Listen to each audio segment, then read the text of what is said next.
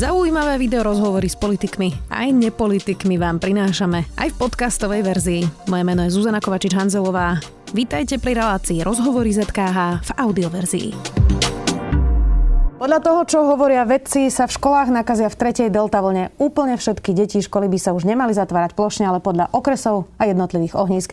Zatiaľ sa distribujú po Slovensku rodičom samotesty, no čas na prihlásenie pro rodičov bol krátky a dopyt je tak veľký, že niektoré školy zatiaľ testy ešte nedostali viac. Už s ministrom školstva za SAS Branislavom Grelingom. Vítajte. Dobrý deň, prajem. Pán minister, aké sú tie najaktuálnejšie čísla napríklad teda tej zaočkovanosti detí a učiteľov? Čo sa týka zaočkovanosť detí, tak e, aktuálne čísla, ktoré máme dnešnému dňu a dostali sme ich z NCZD, je, že toto číslo narástlo z 19% až na 22%. Najvyššie v Bratislave a v okolí, tam je Pezinok a ostatné časti. Najnižšie bohužiaľ je na juhu Slovenska, ale smerom k Lučencu a potom je to Revúca, Revúca uh-huh. Poltár uh-huh. zasa a potom na vrchu smerom okolo Trstenej. Uh-huh. Uh, učiteľov ešte nemáte aktuálne číslo. Predpokladám, tam je dosť vysoká zaočkovanosť vlastne oproti priemeru Slovenska. Pred mesiacom to bolo 66%, je to vyššie, je to nad priemerom Slovenska. Aktuálne dáta budeme mať až zajtra, ktoré nám poskytne NCZD. Chceli by sme ich 2. septembra uh, vysloviť, že kde sa hýbeme. Začína ja musím ešte povedať ano? jednu vec, že my sme dali urobiť e, týmu analytikov e, prognózu, že čo nastane v rámci šírenia covidu, takže hneď to budeme prezentovať aj budúci týždeň. A hneď sa tam inak dostaneme. Začína sa teda od čtvrtka e, školský rok. Začína sa tým aj definitívne tretia vlna? Ja by som nepovedal, že sa začína tretia vlna. Snažili sme sa urobiť všetky opatrenia na to, aby sme vytvorili bezpečné prostredie. Viete, že sme mali mesačnú kampaň za otvorené školy. Precestoval som kompletne celé Slovensko a stretol som sa naozaj, že so stovkami riaditeľov, či už prezenčne alebo online, kde sme diskutovali o tom, že čo ešte vieme urobiť. Myslím si, že sme spravili maximum. Oslovili sme všetkých, ktorí ešte zvážovali očkovania, poskytli sme výjazdové týmy, poskytli sme všetky možnosti. V rámci škôl sme nastavili či už samotestovanie alebo kloktacie testy. Poskytli sme finančné prostriedky na to, aby školy si vedeli zabezpečiť dezinfekciu a ostatné prostriedky, ktoré by potrebovali. A ja verím tomu, že aj tak, ako je nastavený COVID automat, kde školy sú otvorené kontinuálne vo všetkých fázach, teda pre všetky deti, pre všetky školy vo všetkých okresoch, že budeme zatvárať alebo prerušovať vyučovanie iba v triedach, že to ustojíme a prezenčné vyučovanie bude kontinuálne pokračovať. Ja som to povedala na začiatku, že skôr či neskôr podľa vedcov sa nakazia a premoria všetky deti e, na školách. E, rátate s tým a máte nejakú projekciu, že za aký čas by sa tie deti vlastne premorili a už tým pádom pádom nebudeme sa musieť o tom ani rozprávať, lebo už to budú mať za sebou? Tento názor som počul. Prezentujú odborníci alebo virológovia, že máme dve možnosti, a to zaočkovať sa, alebo že budú premorené deti. Ako máme inú možnosť? Už sme tu mali zatvorené školy, ja si myslím, že do toho už nikto nechce ísť. Ja som veľmi rád, že toto podporuje aj pán premiér. Aj kvôli tomu sa menil COVID automat a nastavujú sa všetky ostatné opatrenia, že školy budú kontinuálne otvorené. Čo viacej môžeme urobiť? My sme zaočkovali učiteľov prednosne. Jasné, ale ako Dnes sa hodovku... myslíte, že premoria počas tej delty? Uh, toto to... si ja neodvážim. Nemáte Ešte chcem povedať, že napríklad dnes VHO odporúčilo, aby boli zaočkovaní učiteľia. My sme predbehli toto odporúčanie o 7 mesiacov, takže sme pripravovali v podstate to prostredie, aby bolo bezpečné. Ale ja toto nemôžem nejakým spôsobom akože prognozovať. My sme dali urobiť matematikom, analytikom a zdravotníkom nejakú prognózu, že čo by mohlo nastať, čo sa týka základných škôl a gymnázií na základe tých vstupov, ktoré máme, či už je zaočkovanosť detí, zaočkovanosť učiteľov, zaočkovanosť celkovej populácie. To budeme prezentovať v priebehu nasledujúcich dní. Ale a tam lícuje... bude nejaký model, ako rýchlo sa to môže premoriť? Nebude tam model, ako rýchlo sa to môže premoriť, skôr tam bude model, kedy prídeme k prvým uzatváraním tried, alebo ktoré tie okresy budú tie, ktoré budú ako prvé uzatvárať jednotlivé triedy. Jasné. Logicky, Ale sú to logicky presne, asi tie najmenej... tie, ktoré sú najmenej zaočkované. Jasné, čiže detva, revúca, ten juch, jasné, rozumiem. Čo mi je veľmi ľúto, a viete, čo je zaujímavé, že práve v týchto okresoch, kde je nízka zaočkovanosť, či už detí, alebo učiteľov, alebo celkovej populácie, my pocitovo aj vieme, že tam neprebiehalo veľmi dobre online vzdelávanie, teda dištančné vzdelávanie. Je to také veľmi zvláštne, že možno ani rodičia si v tom momente neuvedomili, že na to, aby moje deti chodili do školy, že potrebujem urobiť niečo pre tú bezpečnosť a dať sa zaočkovať.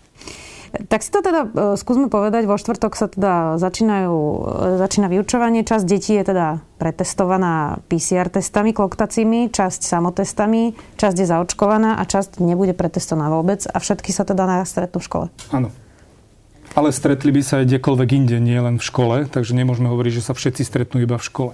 Možno máme jeden aktuálne, aktuálne dáta v rámci kloktacis testov, tie využilo viac ako 80 tisíc rodičov pre svoje deti, takže viac ako 80 tisíc rodičov využilo to testovanie PCR testami. Čo sa týka samotestami, tak áno, to, čo ste spomínali aj v úvode, ja som veľmi milo aj prekvapený, že je taký záujem zo strany rodičov, lebo to je ten signál, že chceme, aby pokračovalo prezenčné vyučovanie. Ale školy ešte ani v tomto momente, a, keď to nahráme sme... v pondelok, nemajú mm-hmm. tie testy. Ministerstvo povedalo, že to naskladní, ale teda kedy, kedy sa to udeje? Kedy priebehu, nasledu, pre, priebehu nasledujúcich dní, pretože kapacity okresných úradov neboli také, aby sme tam vedeli naskladniť absolútne všetko. Do Takže v priebehu Neviem, že či do štvrtka treba si povedať, že to testovanie v rámci základných škôl môže teraz prebiehať aj kloktacími testami, takže máme ešte niekoľko dní čas, aby sme distribuovali. Uvidíme, ja budem diskutovať s pánom ministrom zdravotníctva, že či nastavíme trochu ešte iné podmienky tomu. Čo to znamená iné podmienky? Že by možno neboli testy v tých 20 na 2,5 mesiaca, ale že to budeme dávať teraz na mesiac, aby sme kontinuálne vedeli potom doplňať. Jasné. Kedy to bude jasné? Do konca týždňa už budeme vedieť, aká je tá možnosť, že čo sa bude riešiť? V priebehu zajtrajšieho dňa. Výborne, tak si na to počkáme. Ehm, vyučovanie by sa teda malo prerušiť iba v triedach, kde ehm, bude nejaké dieťa s pozitívnym ehm, testom. Tie samotesty sa teda, ak to chápem správne, budú validovať PCR testami, čiže bude to teda pomerne presné. Tým sa teda rieši aj tá prípadná chybovosť, ale teda, ak to chápem správne, tak keď je pozitívny žiak, celá trieda ide automaticky na 14 dní do karantény s výnimkou toho, že zaočkované deti predložia potvrdenie, že sú zaočkované. A tí, alebo tie, ktoré prekonali COVID a môžu ísť naspäť. Ak to škola umožní, ano. Hej, ano. tak môžu sa vzdelávať aj prezenčne a ostatné deti sa budú vzdelávať dištančne. A tie, čo sú teda v tej 14-dňovej karanténe, platí pre nich to, že na 5. deň si môžu spraviť PCR test a vrátiť sa naspäť, pokiaľ je negatívny? Na základe vyhlášky teraz to funguje tak, že si môžu spraviť test, ale nemôžu sa vrátiť naspäť do školy, ak by bol negatívny tento test. Ja si myslím, že karanténu pre deti musíme zmeniť ja o tom diskutujem aj s pánom ministrom zdravotníctva, aj s týmom epidemiologov. To nastavenie je také, že by sme ju skracovali zo 14 dní na 10 dní. 10 dní je to najdlhšia karanténa, ktorú vnímame z okolitých krajín. Vo Veľkej Británii majú 10 dňovú.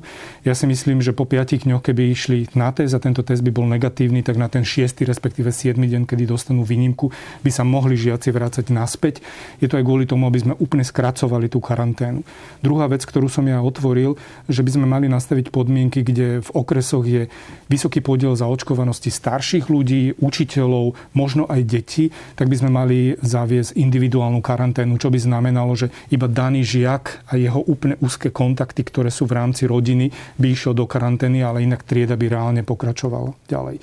Ja viem, že úzky kontakt sa eviduje, že to je celá trieda, ktorá sa s ním stretla, ale v tomto by sme mali zadefinovať proste iný ten pomer. Jasné, čiže to sa možno ešte bude skracovať a nebude to tých 14 dní v prípade, že by vám to teda prešlo. Ja si, ja si myslím, že to je otázka niekoľkých dní. Tá predbežná zhoda všetkých odborníkov na tom je, len to potrebujeme celé nejakým spôsobom uchopiť prioritne, pán hlavný hygienik. Školy ale vlastne teda nevedia celkom, že na čo sa nachystať, pretože nemôžu zisťovať, ktoré tie deti sú zaočkované a ktoré um, nie sú zaočkované. Ako toto riešiť? Nemalo by byť jasné a nemalo by byť jednoduchšie pre tie školy, aby ak už teda nebudú vedieť, že ktoré dieťa áno a nie, tak by vedeli aspoň všeobecné počty, že máme tu toľkoto detí anonymne zaočkovaných a toľkoto nezaočkovaných, aby vôbec vedeli si namodelovať prípadné scenáre, ako sa zatvára, či vedia zlučovať mm. nejaké triedy, kde bude viacej zaočkovaných detí versus tie nezaočkované.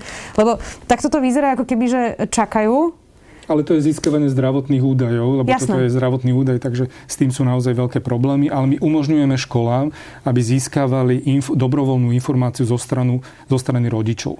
Ak rodič má zaočkované svoje dieťa, tak to môže oznámiť škole, lebo bude predkladať aj výnimku a následne to dieťa by mohlo chodiť do školy aj prezenčne počas karantény. Neexistuje spôsob, je, ako to urobiť? Neexistuje spôsob. Verte, že sme sa snažili nájsť nejaký spôsob a bohužiaľ sa to nedalo. Dobre, do školy, je, nech sa páči. Tam je jedna vec, že na základe napríklad dát a informácií, ktoré my získavame, my keď sme prišli na ministerstvo, tak sme nemali také kompletné a účtolené dáta vo všetkých oblastiach, ktoré by sme chceli sledovať.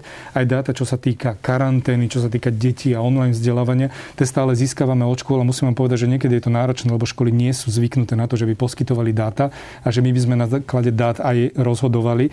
Ja musím teraz aj povedať, že tie dáta budeme požadovať od budúceho týždňa, čo sa týka zatvorených tried, čo sa týka karantény a ostatné veci a budeme aj individuálne komunikovať so školami a s riaditeľmi. Jasné. Niektoré školy už teraz dopredu avizujú, že nebudú vedieť kapacitne zrejme zvládať to, že keď nejaká časť detí pôjde teda do tej karantény a tie zaočkované zostanú v škole, že by vedeli aj prezenčne, aj dištančne vyučovať vlastne e, naraz.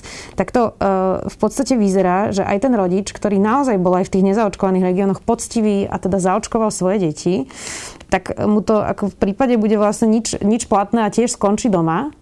My Ako je to ferovo nastavené vlastne pre tie zaočkované deti práve v tých regiónoch, kde väčšina je nezaočkovaná, keď tie školy vlastne nevedia garantovať prezenčnú výučbu deťom, ktoré sú zaočkované? Lebo nie sme tak vybavení a toto nám tu nechali predchádzajúce vlády a digitálny líder, ktorý hovoril, že budeme mať všetko vybavené a bohužiaľ tie školy tak vybavené nie sú.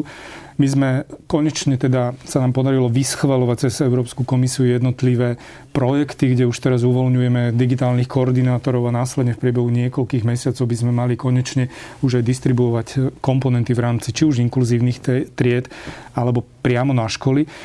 Ale áno, budeme sa musieť s tým vysporiadať. My tam pracujeme s tou víziou, čo sa týka chrípkových prázdnin, kde je stanovených 30% detí, ktoré E, ktoré sú v triede a vtedy prebieha ešte prezenčné vyučovanie. Bohužiaľ na základe tých čísel, ktoré sme aj dnes dostali, čo sa týka detí 12 plus, bude to iba pár okresov, prioritne teda Košice, Bratislava a ak sa nemýlim, tak niekde vrch Slovenska. Nebolo by lepšie, Keby teda tie školy v prípade, že budú musieť ako keď posielať tie deti do, do, do karantény, tie zaočkované deti zlúčili kľudne aj naprieč ročníkmi, ale mali by prezenčnú výučbu, ktorá nie je teda podstatná, pretože aký objem učiva sa naučia, ale aj sociálne kontakty, určite, sociálne zručnosti. Určite. Čiže e, ne, nebolo by možné dobre dať usmernenie tým školám, že OK, nezvládate aj 4., aj 5., aj 6. ročník učiť aj dištančne, aj prezenčne, ale teda zlúčte ich Učte ich prezenčne a týchto ostatných učte teda dištančne? My sme tiež toto navrhovali zo strany epidemiologov, to nebolo odporúčané, lebo predsa len, aj keď ste zaočkovaní, tak nemáte 100% Čiže by ste premiešavali tie skupiny. Takže by sme mhm. premiešavali mm-hmm. skupiny a neodporúčalo sa to. Uh, hoci teda učiteľia, ako som spomínali, majú vyššie zaočkovanosť ako priemer uh, Slovenska, stále sú tie okresy, kde aj uh, učiteľia sú uh, slabšie zaočkovaní. Hovorí sa teraz veľa práve o povinnom očkovaní niektorých profesí, veľa sa diskutuje o zdravotníkoch, pracovníkoch v domoch sociálnych služieb. Mali by sa povinne očkovať aj učiteľia učiteľia, keďže naozaj e, tie otvorené školy by mali byť priorita štátu? Mala byť, ale toto je téma, ktorá sa rieši naprieč všetkými okolitými krajinami, že či ísť do nejakej povinnosti alebo či ísť do nejakých motivácií. Ja si myslím, že by sme stále nemali ísť, že niečo prikážeme alebo že niekoho budeme takýmto spôsobom motivovať, aby sa dal zaočkovať.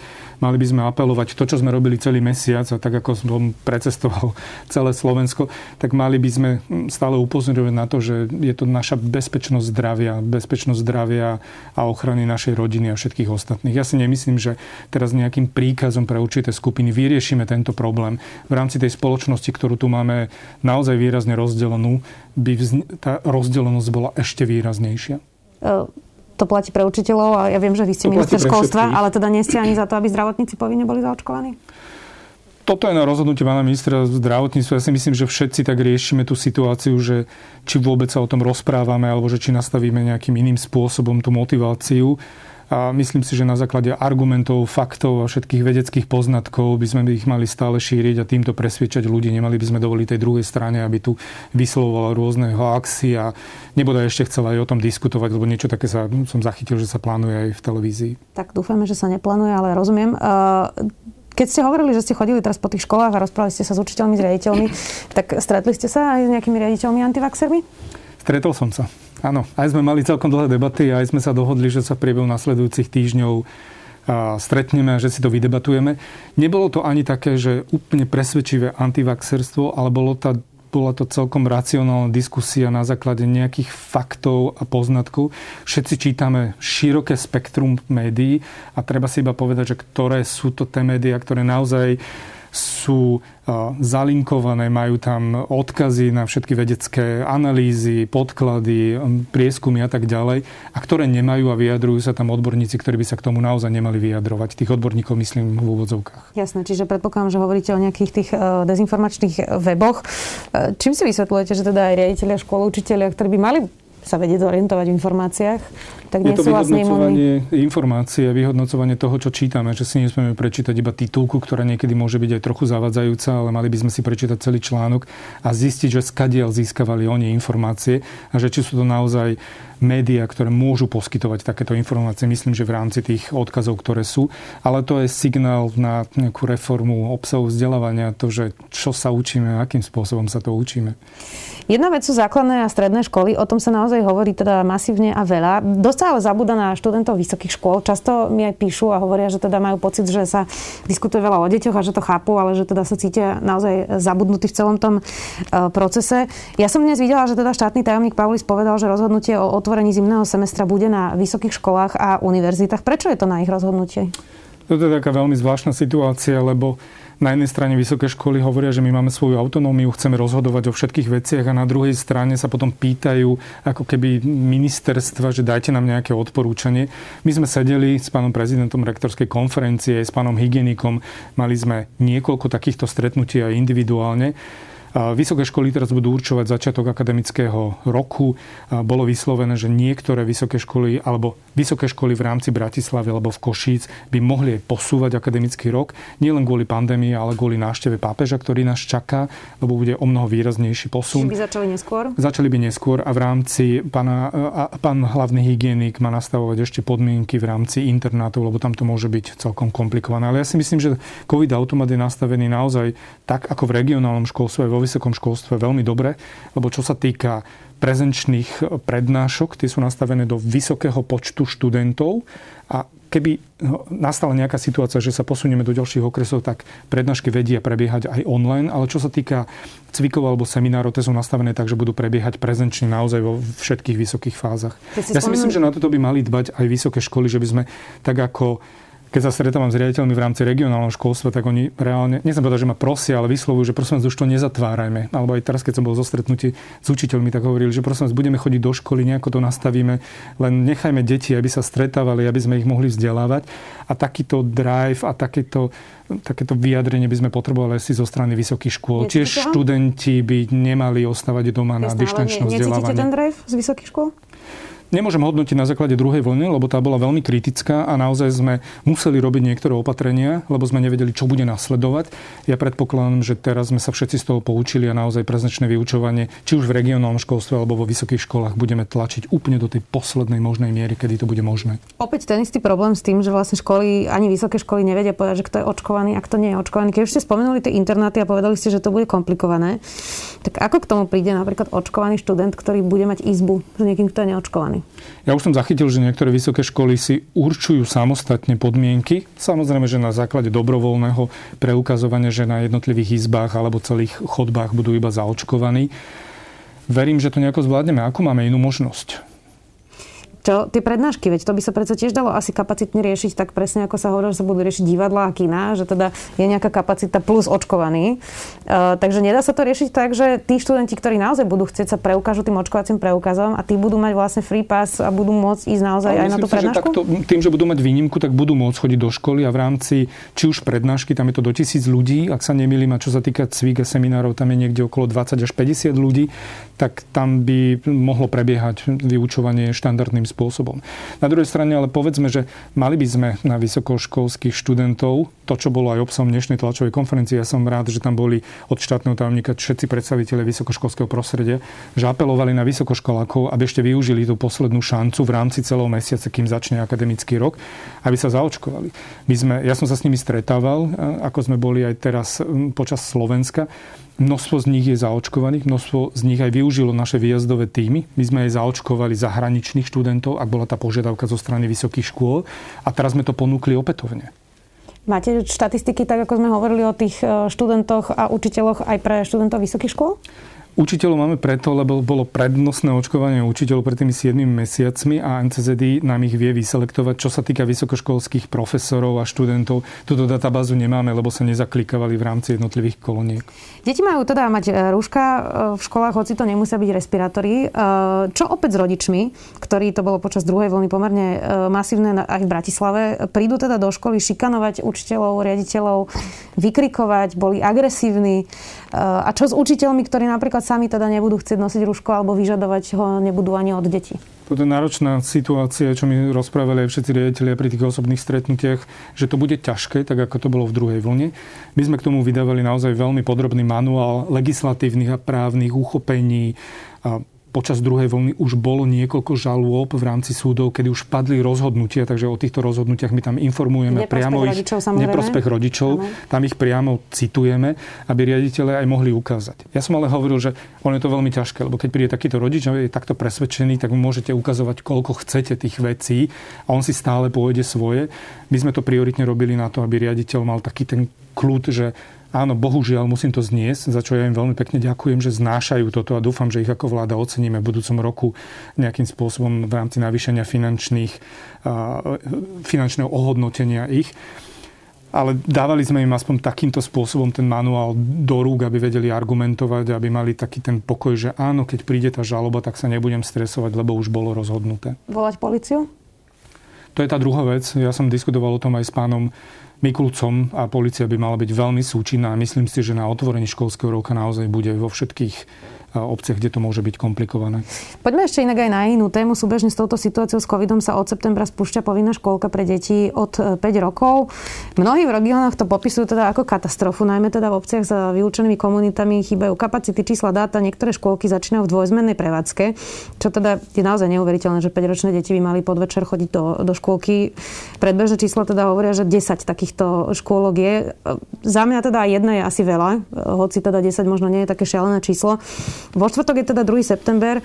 Viete povedať, že koľko 5-ročných detí sa kapacitne nedostane e, do škôlok? Máte už tieto dáta? Tie dáta máme. Treba povedať, že sme urobili množstvo úprav ešte predtým, než sme išli do toho, že táto platnosť zákona bude platiť, pretože samozprávy mali obdobie na to, aby využili aj financie, ktoré boli poskytnuté a dobudovali jednotlivé škôlky.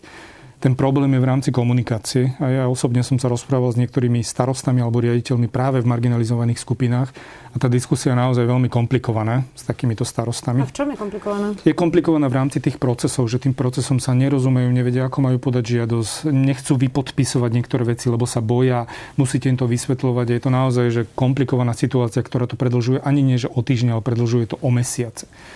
My sme ale urobili tie úpravy že sme investovali peniaze tým samozprávam, ktorí mohli si vybudovať nové triedy, takže sme im dali peniaze na triedy. Takých tried bolo vytvorených 200 Poskytli sme aj personálne kapacity, respektíve financie na personálne kapacity, aby sme ich nejako nezaťažili.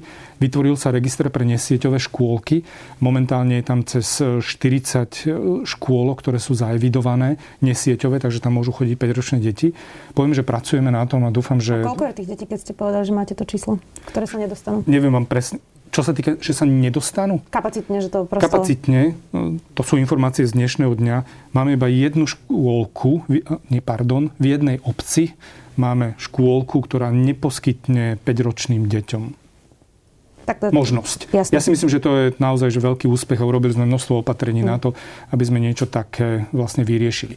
To ale neznamená, a povedzme si to zase otvorene, že tým nebudeme čiastočne vytlačať trojročné deti. Hej. To, že sme umiestnili všetky 5-ročné deti, to sa nestalo tak, že sme všetkým poskytli ten priestor. Akože vyslovme to, že tie kapacity nemáme a preto ja som rád, že niekde okolo 130 miliónov eur v rámci plánu obnovy už budúci rok sa bude investovať do vytvorenia kapacít práve uh, materských škôlok. Ja, to sú také dve separátne témy, lebo v Bratislave je problém s kapacitou kvôli tomu, že je tu veľa detí a málo škôlok, ale tento zákon pre 5-ročné deti bol primárne myslený práve pre zanedbané deti, chudobné deti, ktoré sú z nepodnetného prostredia. Eh, a to je zase iná téma ako výstavba škôlok v Bratislave a v Košiciach. Čiže eh, tých 130 miliónov pôjde pre, pre hlavné mesto, kde je problém kapacity pre presne trojročné deti, alebo to pôjde presne na dobudovanie pre marginalizované skupiny? Pôjde pre všetkých.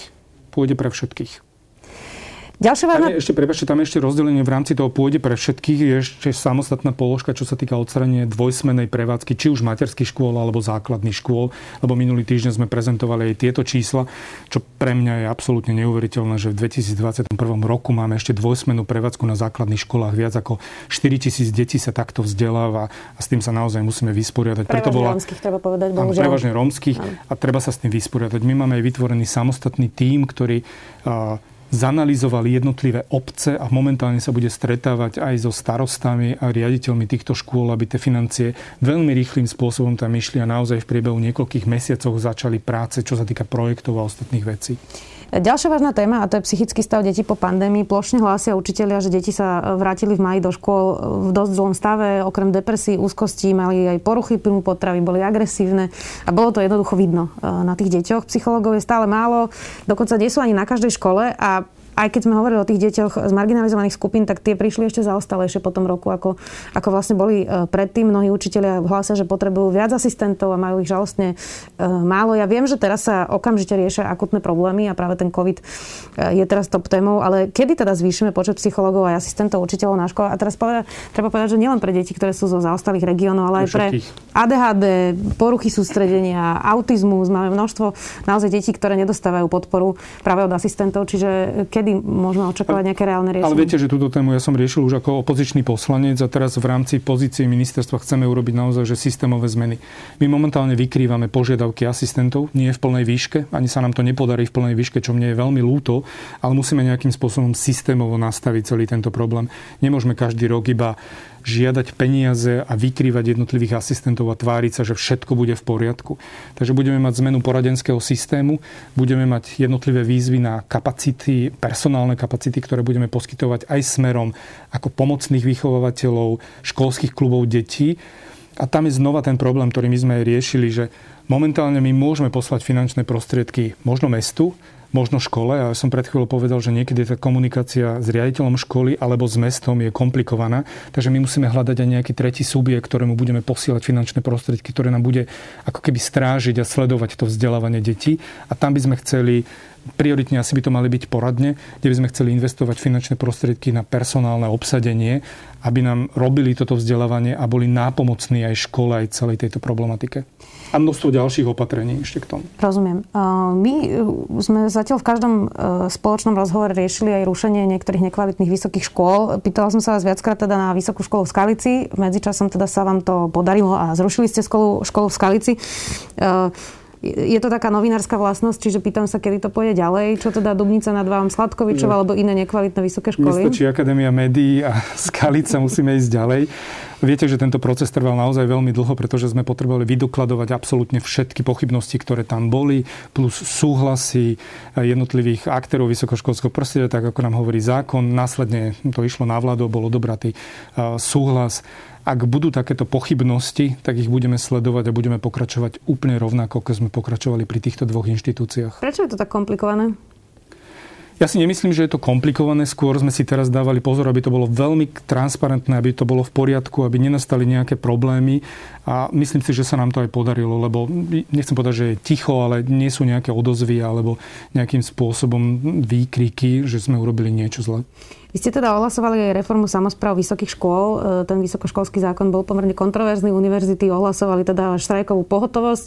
A nazvem to teda tak, že ste trochu boli na nože. V akom je štádiu váš vzťah s vysokými školami a univerzitami? Myslím si, že momentálne veľmi korektný. Tá diskusia v rámci pracovnej skupiny prebieha. Ja som veľmi rád, že tá dohoda v rámci e, skrátenia externého štúdia, čo sme navrhovali, funkčných miest, teda zahraniční profesori môžu prísť na Slovensko, budú aj garantovať jednotlivé odbory a budú tu môcť vzdelávať výkonnostné zmluvy, čo by mal byť motivačný faktor v rámci vysokých škôl, zmena financovania metodiky. Konečne už nepôjdeme celoplošne, ale budeme sa pozerať na jednotlivé výkony. Tak toto sú veci, na ktorých sme sa asi dohodli a ktoré budú akceptované. Potrebujeme ešte vyriešiť tú vnútornú štruktúru vysokých škôl, ale ja predpokladám... že chcete spolitizovať samozprávu vysokých škôl, takže tam ste sa asi nezhodli. Nemôžeme spolitizovať lebo aj momentálne máme niektorých rektorov, ktorí sú dokonca poslancami Národnej rady, takže nemôžeme hovoriť o spolitizovanie. V rámci správnych rád máme tiež množstvo politikov, ktorí či už boli aktívni, alebo sú aktívni, alebo sú tam predstavitelia samozpráv, takže nemôžeme hovoriť o spolitizovaní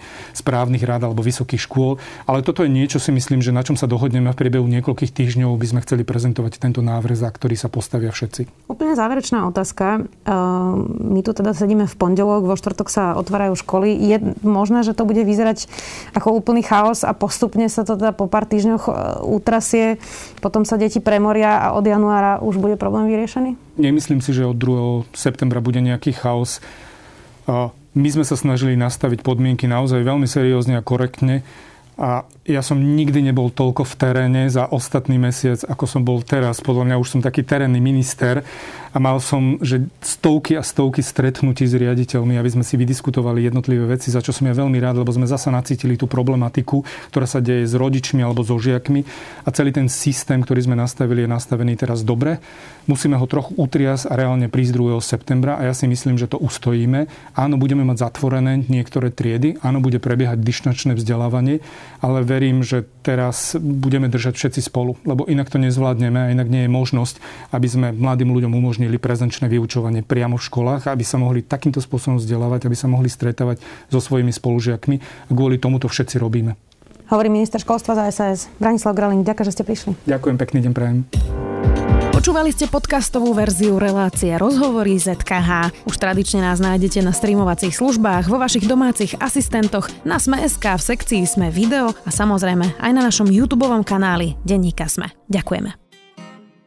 Viete, čo je to piatoček? Ja vôbec, ja akože absolútne vôbec, hej. Skutočne? Nie. Piatoček je satirický podcast nie len o politike. Klamstva, klamstva a klamstva. Kristína, Viktor a Adam vás v ňom každý týždeň prevedú tým najbizarnejším, čo sa stalo na Slovensku aj vo svete. V každom dieli vyberú aj tragéda týždňa a na záver sa možno aj trochu opustia. Čože? Piatoček vychádza prekvapivo každý piatok. Vždy vo výplatný termín júnovi, júlový, to znamená vo výplatnom termíne za kalendárny mesiac mája. Nájdete ho vo všetkých podcastových aplikáciách. A je, je. Poskávame vás všade. Viete čo? Urobím to tak, že